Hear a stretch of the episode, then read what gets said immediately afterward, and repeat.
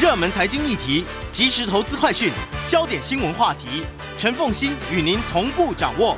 欢迎收听《财经起床号》。Hello，各位听众，大家早，欢迎大家来到九八新闻台《财经起床号》节目现场，我是陈凤馨。在我们现场的是淡江大学国际事务与战略研究所副教授李大宗李副教授，同时呢，也是中华战略前瞻协会理事长。非常欢迎 YouTube 的朋友们也收看直播。好，这个老师，我们先来看一下，首先要来看秦刚，他是中国大陆刚刚接任的外交部长啊。那么刚接任，然后开年第一波的行程就是去非非洲。中国大陆的外交部长已经连续三十三年。每一年开春后的第一个访问行程一定是去非洲。对，嗯，这个这个记录大概维持将近三十年以上哈，呃，所以我们可以看到秦刚在就任外长之后的第一次出访行程，也是把他压在这个非洲行啊。非洲行里面是这是五个国家，还有两个国际区性的国际组织。嗯，那他当然不是这个第一个外长这样做的。我们回忆一下，呃，去年其实当时王刚还是王毅还是这个外交部长。啊，他出访的五个国家，包括两个中东、三个这个非洲国家，包括肯亚、厄立垂亚跟呃科摩罗。嗯，那是在二零二二年一月。那再往前再推一年啊，二零二一年一月的时候，他是直接出访非洲五个国家，嗯，尼日、刚果、波扎纳、坦坦尚尼亚，还有这个呃塞西尔。所以这一次其实呃这个新任外长秦刚他的做法也是完全是一样的。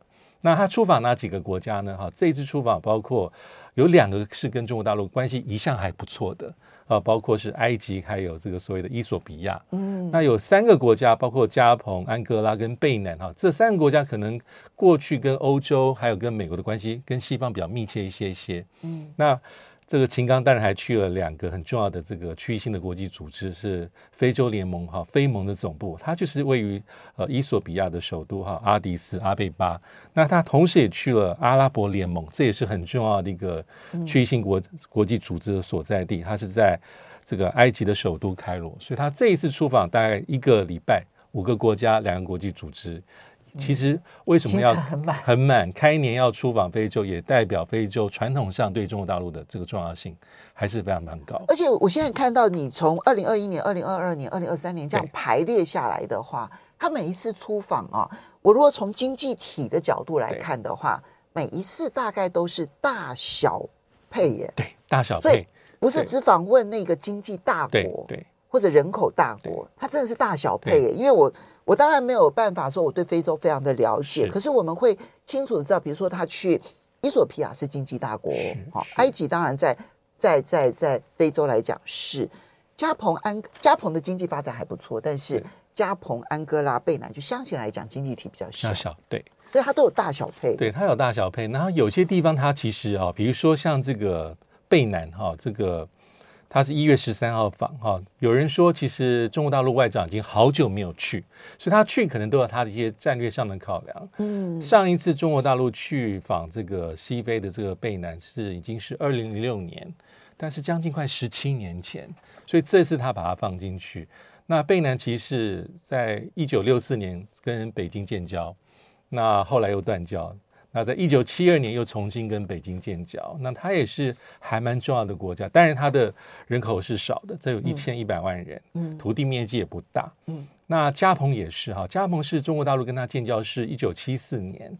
那人口真的不多，两百多万，啊，面积还可以，二十几万平方公里，也在西非，也在西非，对，对。我有印象，对。那安哥啊，您有对对对，对 有去过？没有，我我没有我没有去，我没有去过。但是我记得它是生产巧可可吧？哦，我有印象。对对对，嗯。那至于是安哥拉，其实安哥拉其实是人口不少，三千多万人，那面积也一百多万。它是位居这个西南非，哈，就是这个南非的上面啊，土地面积也不小。但是安哥拉过去一直跟这个北京的关系没那么强健，它反而是跟西方国家关系很密切，因为它是一个。石油输出的大国，那它也是美国在非洲最重要的贸易合作伙伴跟石油供应国。那欧盟在过去也给安哥拉很多的援助。那安哥拉跟中国大陆建交也四十年，所以它有这样的大小配。那当然像是伊索比亚，伊索比亚就对中国大陆很重要，因为它是一带一路的一个枢纽。那人口将近一亿，很多，应该是非洲可能是第二大的人口大国。那它跟北北京是在一九七零年建交。那目前为止，北京在这个伊索比亚有很多可能上百个、超过上百个合作的计划，包括援助，包括“一带一路”的各个这个项目跟计划。那埃及就不用说，埃及跟北京关系非常好，人口也是将近上亿人，上亿人，土地面积也是将近一百万平方公里。那它跟北京是一九五六年就建交，嗯，埃及也是阿拉伯联盟里面最早跟北京建交的国家。嗯、我们看，呃，去年在北京冬奥开幕的时候，这个这个埃及总统亲自出席。嗯、那埃及也是非洲的第三大经济体，又是阿盟的。总部，所以的确是它有大小配。嗯，那这一次有三个国家是跟中国大陆，当然早就建交，但是关系没有那么深厚，所以也是秦刚的一个重点。所以到那边去拴拴纽带的这样子，呃，拴拴的更紧。对，拴 纽带用的，好像。可是这里面当然很多人就会开始谈，就中国的呃有呃，我记得法国写过一个一本书，就特别谈黑色大陆，是就或者是红色大陆吧。意思就是说，中国大陆在整个非洲的经营已经是超越欧美了。那法国感受这么深刻，是因为非洲实在有太多国家曾经是法国的殖民地啊。其实在，在在整个的非洲，英法荷兰大概都是当年殖民最多的国家啊。但是他们现在都一一的退出。中国大陆经营三十几年下来，就变成了不管是经济啦、投资啦、贸易啦。还有很多的基础建设合作非常的密切。现在在中美竞争的大战场上，非洲就五十个国家，超过五十个国家哦。所以现在中美在这方面的竞争如何？我觉得，呃，我觉得目前中国大陆当然是，我觉得它优势还是第一个是比较历史的，当然可以推更早，当然像欧洲的国家，刚刚提到，包括英国、法国、德国，还有其他荷兰，啊，很多时候是这个非洲很多国家的宗主国。但是从一九六零年代、七零年代这些国家纷纷争取独立地位之后，其实他们跟北京的关系是非常密切，嗯，啊，非常，甚至包括当年啊，这个一九七零七一年。呃，这个北京能够进入到联合国，其实跟这些非洲国家、拉美非这些新兴国家进入到联合国的新会员国是密切相关。没错，所以历史的渊源是一个。那还有中国大陆这几十年来的发展，我觉得它关系打得蛮深。嗯，那也是在扩展它的朋友圈哈，在非洲五十四个、五十五个国家。我觉得它的优势还是在比较实在的、务实的那种双边的经贸关系，嗯，还有最近十年透过“一带一路”做的这些基础建设，修修桥铺路、建港口这些东西做得很深。那再加上它有一些比较透过一些机制啦，比如说中非合作论坛，嗯，再做一个跟非洲地区国家的一个连接。所以，我们说从二零一九年之后，其实这个非洲。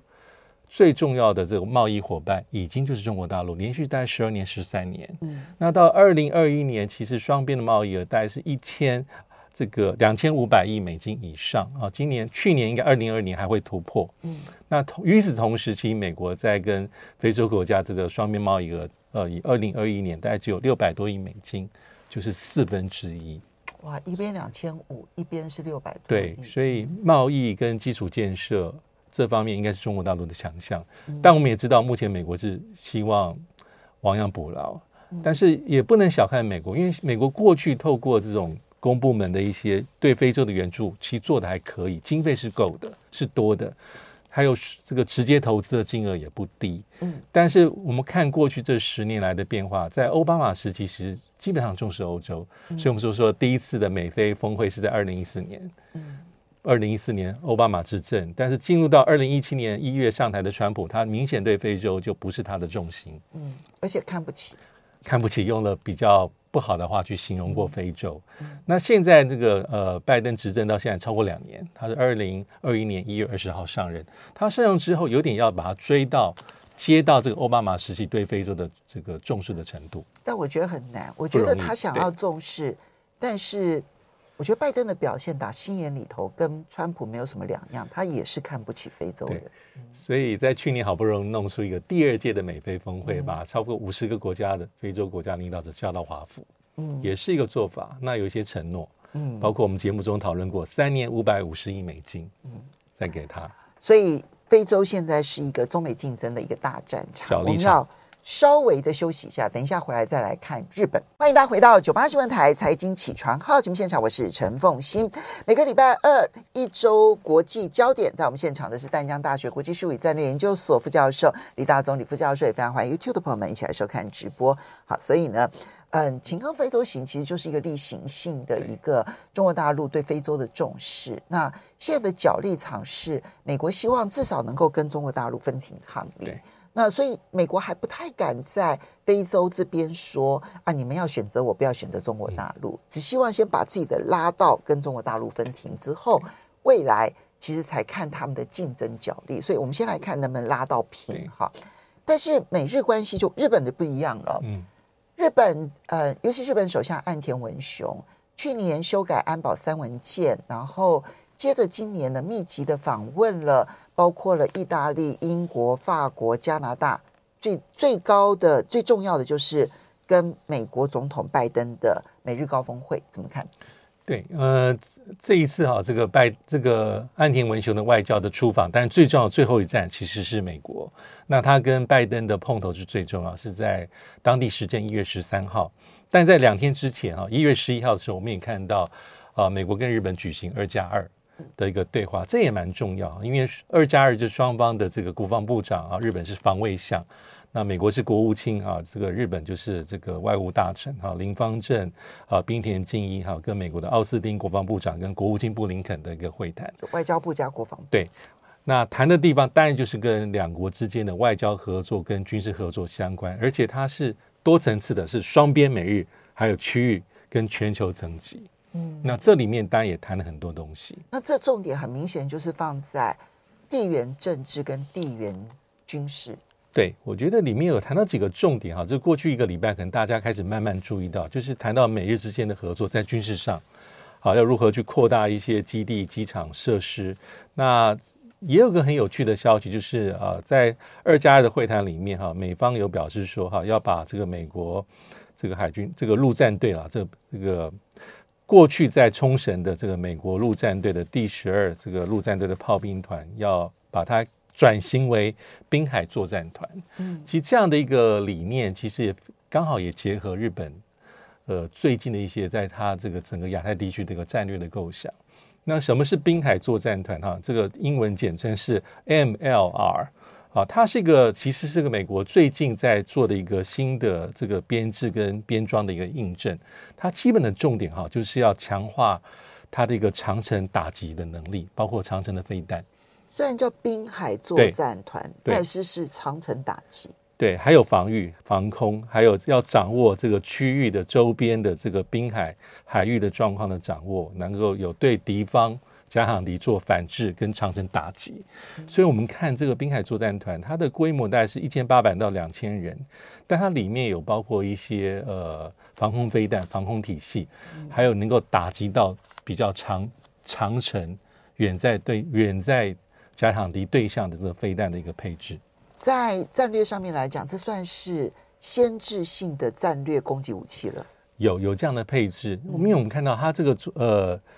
第一个哈，这个这个滨海作战团陆美国美军的陆战队是在去年三月份在夏威夷已经编成。那这一次哈，美国在二加二里面所谈到，他是说在二零二五年之前哈，第二个这个滨海作战团哈就会把它配属在琉球。那第三个可能会配属在关岛。那他重视的是防御、飞弹防御，还有长城的飞弹的打击跟警戒。那这可能就是像我们去年讲的这个。日本的这个安安全保障还有防御的三个文件里面有特别提到，未来日本的一个呃在防卫上的一个准备，也包括长城对敌方基地的攻击。其实这里面都不言而喻，其实指的就是中国大陆的挑战跟威胁。而且看起来就是从最后面的夏威夷，然后接着是呃琉球，再往前到关岛，关岛，然后再往前到琉球。对对，滨海作战团，滨海作战团。那这里面还二加二里面还谈到的是一个太空领域的合作，这也非常有趣，就是因为美国跟日本是一个安全的一个同盟，美日同盟里面过去大家讲第五条在讲说有没有涵盖到这个所谓的这个这个这个钓鱼台，但这一次他们把美日安保条约的第五条的适用对象把它囊括了所谓的太空领域，嗯，就是为了要保障哈美国、日本在太空里面外的卫星啦，还有太空设施的安全。那这也是它这个扩大的一个解释。当然，东海钓鱼台、台海、俄乌战争啊，北韩在二加二谈判里面都有提到，就是相整体来看，就是强化美日同盟。这些不管是这个滨海作战团，都陆战队的滨海作战团，或者是太空领域的合作，看起来都跟他们所所设想的台海战争的发展的态势是有很大的关系。我觉得至少是有间接的相关，因为他所防范的就是中国大陆的挑战。而这里面，嗯，台海战争发生的时候，看起来他们不是纯防御型的，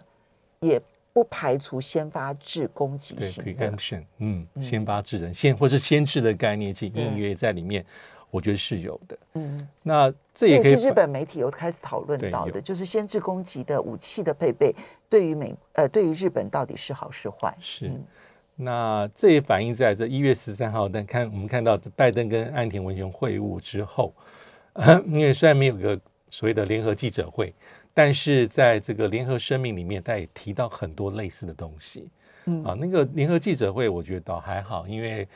放诸过去的历史啊，美日领导者的碰面之后，要么就是联合记者会，有时候会有联合声明，之前之后可能都会有。那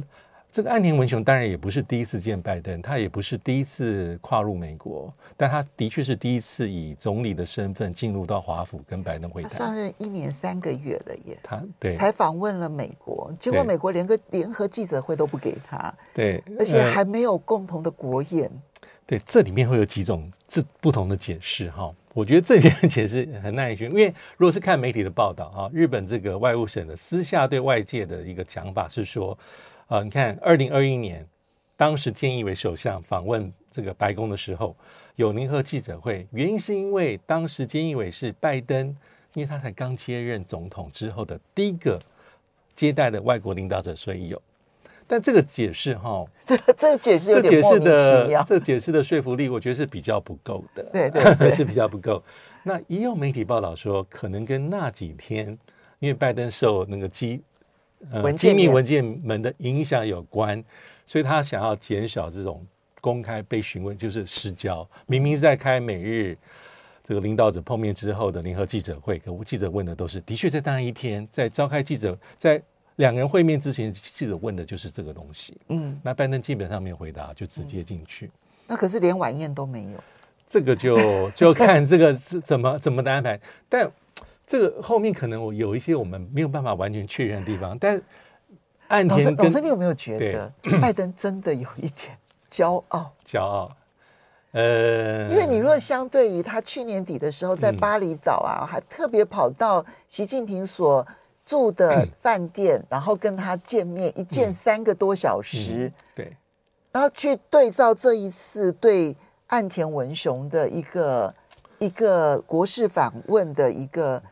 呃，高峰会的安排，这会不会太小看了日本了一点？嗯、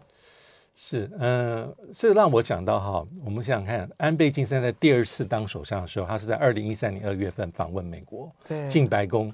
当时一般的媒体判断是，奥巴马对他也稍微比较温，没有这么的热情的接待。嗯嗯嗯、那是在二零一三年二月。可是在，在可能那时候跟时空环境相关。可是，在他第二次去白宫，在二零一五年四月份的时候，当时的奥巴马对他的态度就更加的热情的接待。那当然有所谓的联合会后联合的声明了。所以这一次其实为什么如此？我觉得。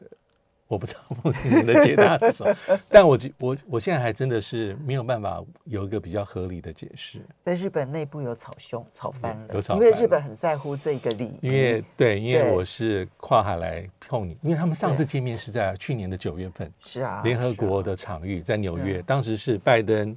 呃，美日韩三国领导者的。会谈，你也不要忘了，拜登上任之后的他第一次亚洲 行，嗯、第一站是去首尔，对，而不是去东京，那也会吵成一团的。嗯，对，所以这个这个这个外交上其实真的很有趣了。日本非常在乎美国。好，那我们来看这个美日同盟跟双边的防卫，因为重心点还是在于现在看起来，日本加我们之前讲过嘛，对，他呃呃安保三文件，然后再加上他根据安保三文件提出五年扩军计划，是，然后呢每一年增加一兆日元，哈，甚至于不惜要用增税或者是发债的方式，然后来扩增军备，目标其实就是美日同盟这件事情。有没有什么特别是值得我们观察的变化？呃，我我觉得哈，其实拜登跟岸田文雄这一次的这个碰头，我觉得还是一个很重要的象征意义跟实质意义的。那因为我们注意到啊，岸田他在会谈里面所讲，他特别讲是美日两国是处于前所未有的一个复杂严峻的安保环境。其实他们所有的谈话都是意有所指，就是讲中国大陆。所以他也强调说哈，我们的新安保去年十二月份通过的新安保里面，强化我们的反击能力，就是对敌基地的攻击能力。那拜登对这样的讲法，他是表度高度表示高度的赞扬，而且说这是日本跨出历史性的一大步，而且也很承诺说我们会致力于日本的防卫。那也特别提到说，这个美国在美日同盟的架构之下，对日本的这个防御的支持，也包括所谓的核子保护伞。嗯，这当然不是新的东西，但他特别在这一次里面也有特别提出来。嗯，我觉得比较有有意思的地方还是。这个岸田文雄，你看他上任之后到现在也没有多久的时间，可是有点出乎于外界的预料，因为他在担任首相之前，一般认为说他的政策可能比这个前首相安倍。还拉到中间一些些，是。他对中国大陆的态度应该不至于此这么强硬，尤其是林方正他的外相。又是。他的外相是像是日本知名的知宗派，是知宗派。但是很多的作为，从这一两年来看，其实他的整个政策其实非常的，我觉得非常的明确，就是跟着美国走，在有些地方其实超过安倍晋三，有过之而无不及。所以，呃，日本有一些评论家说，在日本的各个首相当中，居然是在岸田文雄任内完成那个宪法上面的。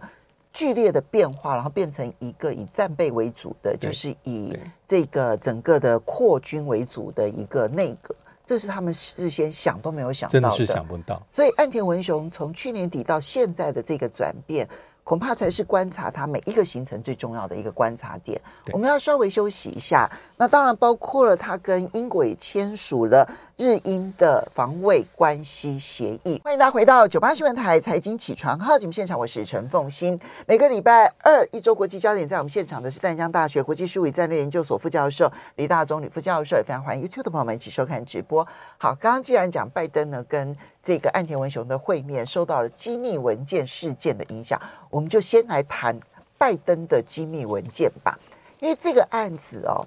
我估计他在美国恐怕会烧一年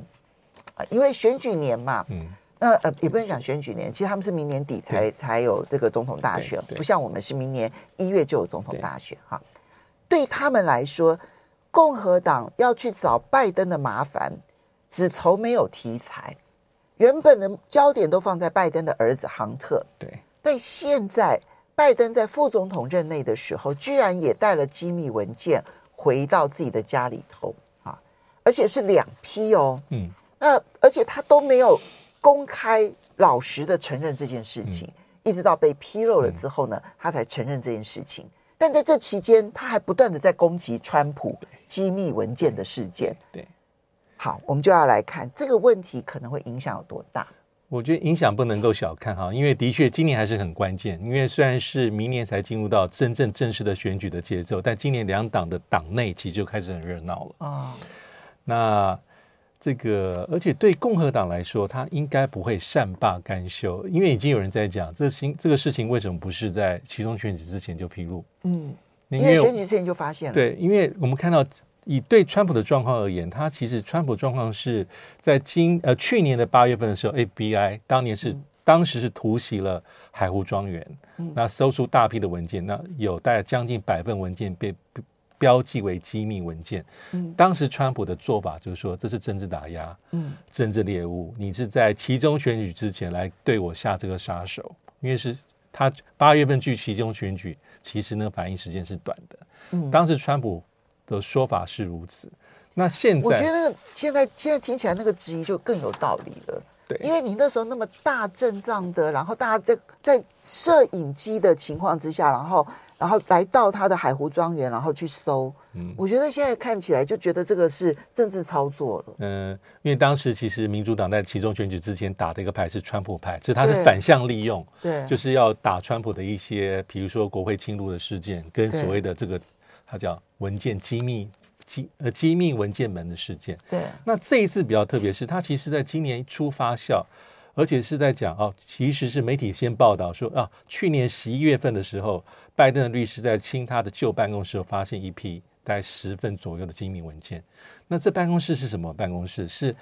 当年啊，拜登在当奥巴马副手的时候，之后卸任副总统之后，在二零一九年正式参选总统之前。他在这个宾州大学，在华府的拜登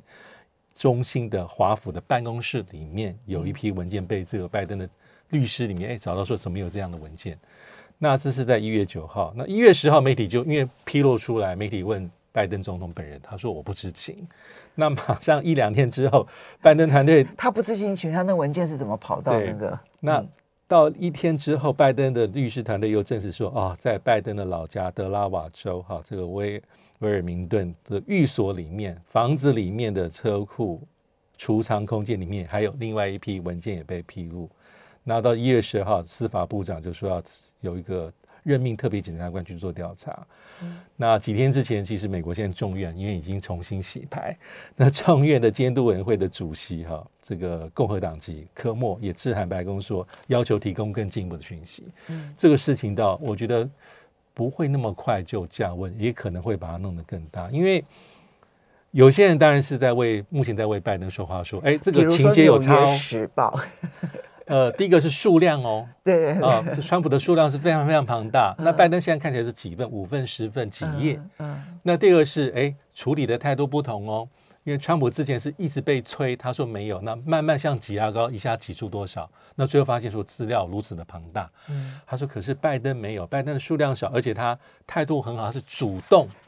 他的律师主动向外面批选后，当然是选后，然后披露说，所以数量跟态度主动被动有差，这是一个现在为拜登总统在做一个维护的主要的说法。所以以这样的角度来看，有人认为说，好，拜登情节比较轻，嗯，那可能被不像川普面临到司法的这种，呃，这种这种惩罚的挑战是比较两个程度是有差别的。但重点是哈，现在是进入到关键时期，我觉得共和党一定会把拜登会把这个事情放大，因为他很明显会有一个抵消的效果。就之前去年你怎么弄川普，共和党承受。怎么样的一个其中选举前的一个一个一个被攻击的焦点，现在就会抵消还有冲淡，这个我觉得很关键。当然，因为这个美国从一九七八年的这个总统档案法里面，其实它有一些规范，但也没有到那么细致。意思是说，基本上是说哈，这些所谓的总统的记录文件，基本上是跟总统创自己所创造，但他的财产权不是属于你，它是属于国家，所以你要做记录，而且要给这个国家档案局。但很显然没有办法做到这么完全。我现在看到一些偏共和党的阴谋论者啊，然后请注意哦，是阴谋论者啊啊，已经开始就是要热炒的是，那这一些机密文件是不是跟杭特拜登有关？嗯，开始热炒这件事情，因为杭特拜登是拜登的儿子嘛，哈，那拜登呃他的儿子有在乌克兰。也有在中国大陆做生意，好，那而且都扮演很重要的角色。那因为美国跟乌克兰之间，那那都是在他副总统任内的事情。当时奥巴马担任总统的时候，拜登是一个有实权的副总统，大家都知道，他能够影响很多的外交政策。那只有他的儿子在乌克兰，在中国大陆做生意。所以，当我们现在不知道这些文件内容实际上面是跟谁有关，对。但是你可以想象，美国的众议院。其实，呃，从一开始就扬言，就共和党的这些支持者一开始就扬言要开听证会调查杭特拜登。对。然后呢，现在又有这个机密文件门。对。那势必都要去，可能做很多的关联性的一些一些他们的听证研究哈调查。是。那我觉得这件事情对于美国政坛影响是大的。好，不过我们最后看一下岸田文雄跟英国的首相苏纳克签署了相互准入协定。对。这个、这个，我不觉得日本 会派军到英国，但有了这个准入协定，英国绝对会派军到亚洲来，是一个方便哈。因为这个相互准入协定哈，它是在军事上的，它跟呢我们一般讲的经贸啊市场无关。那其实英国是日本签订的第二个，嗯，都是在岸田文雄任内所签署。虽然他的第一个是澳洲嘛，哈、嗯，是在二零二一年的一月，二零二二年的一月。那这一次其实啊，在英日方面，我觉得是一种防卫合作关系的升级。它还不到像美日同盟，因为美日同盟是一个很典型的军事同盟，嗯，但它已经有点像是准军事同盟的感觉，嗯，因为英国跟日本之前已经有两个，一个是情报保护协定哈、嗯、这个叫做物资劳务相互提供，就是相互提供装备，包括武器等等的一个协定，叫 ACSA。那现在是更进一步。那这个谈判其实算顺利哦，因为它是二零二一年九月谈，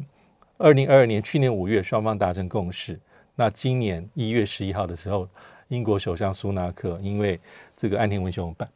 拜访会晤之后，两个人就正式的签署。它是代表什么？意思是说。它可以让两个国家的啊，比如说联合演训，因为联合演训训练要派遣人员，它可以让你这个携带武器装备、弹药的这个包括进入入境，还有海关的手续更加的便捷跟方便。意思是说，我它是一个，但它跟美日同盟不同，因为美日同盟是驻军，美国在日本的驻军是常驻性质，但这种哈所谓的这个互惠相互的准入协定是一个短期性的。就有利于双方，假设需要的话，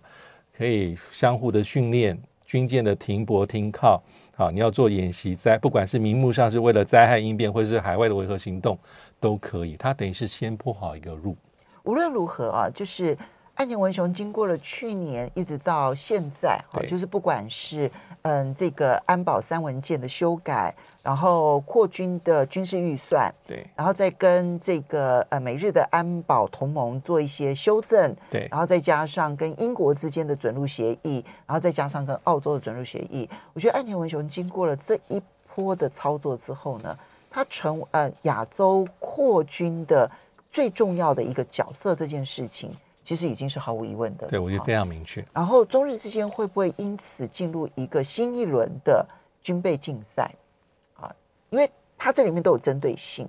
那你针对中国大陆所做的军事布置，中国大陆就会针对你的军事布置反做它的所有的军事上面的投资布置。嗯嗯、我觉得这个其实都只是开端。对，那整个亚洲情势呢，在这样子的一个开端之下，其实它埋下了太多确定的因素。要非常谢谢李大中李老师。